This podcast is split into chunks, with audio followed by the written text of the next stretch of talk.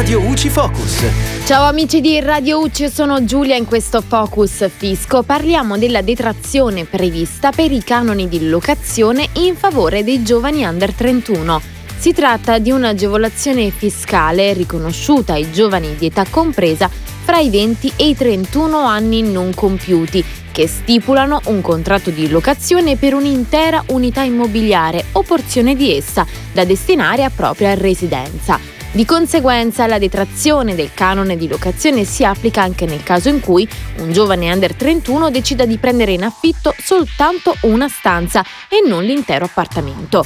L'agevolazione consiste in pratica per i primi quattro anni di durata contrattuale in una detrazione dall'imposta lorda pari a 991,60 euro, ovvero se superiore pari al 20% dell'ammontare del canone di locazione e comunque entro il limite massimo di 2.000 euro.